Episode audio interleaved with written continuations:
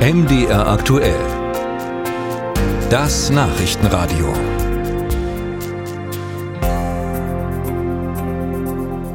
Sachsens Kultusministerium hat auf eine kleine Anfrage der Linkspartei hin Zahlen zu rechtsextremistischen Vorfällen an den Schulen veröffentlicht.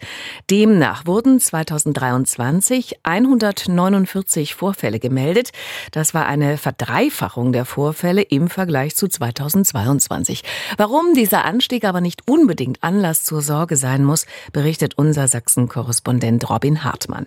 Es ist ein Bericht, der mit Blick auf die unzähligen Demokratiedemos noch einmal eine ganz andere Brisanz erhält. So werden Vorfälle detailliert geschildert. Während der Klassenfahrt nach Prag wurde eine Synagoge besucht. Ein Schüler zeichnete ein Hakenkreuz und SS-Zeichen ins Gästebuch. Oder ein Schüler der neunten Klasse kommentierte in der Anne-Frank-Ausstellung unserer Schule, wir stecken sie nicht in Schubladen, wir stecken sie in Gaskammern. Dazu viele Vorfälle mit Hitlergruß oder diskriminierenden Beleidigungen zwischen Schülern. Kultusminister Christian Piewatz sieht den Meldeanstieg dennoch als gutes Signal. Ich glaube schon, dass wir die Schulen in den letzten Jahren sensibilisiert und auch animiert haben, wirklich konsequent diese Taten uns zu melden, sodass wir da, glaube ich, schon ein relativ großes Hellfeld mittlerweile haben, was auch wahrscheinlich einen Teil des deutlichen Anstieges erklärt. Die Professorin für politische Bildung, Anja Besand, interpretiert interpretiert die Zahlen hingegen anders. Die Zahl, die wir jetzt vorliegen haben, die mag für den einen oder die andere erschreckend wirken, aber ich halte das für eine sehr kleine Zahl, weil wir haben das in jeder Schule. Also es gibt keine Schule in Sachsen, die davon unbetroffen ist. Besand betreute ein Projekt zu antidemokratischen Überzeugungen an Schulen, ist außerdem in der Lehrerausbildung tätig.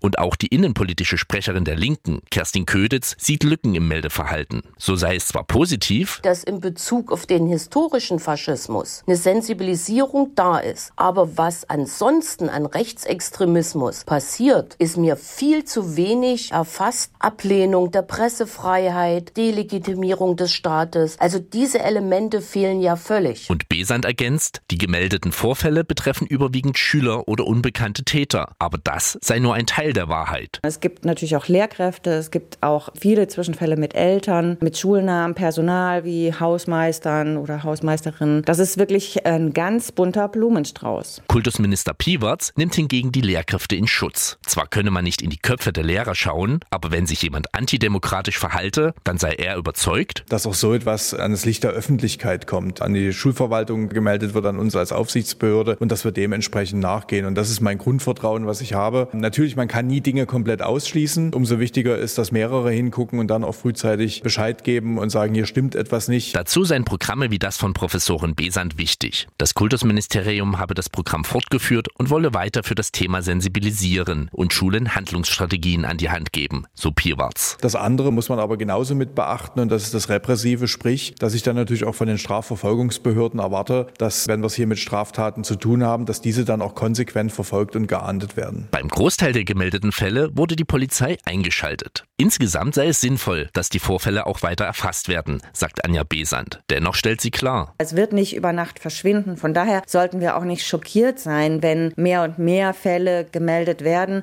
Mich würde es extrem beunruhigen, wenn wir keine gemeldeten Fälle hätten.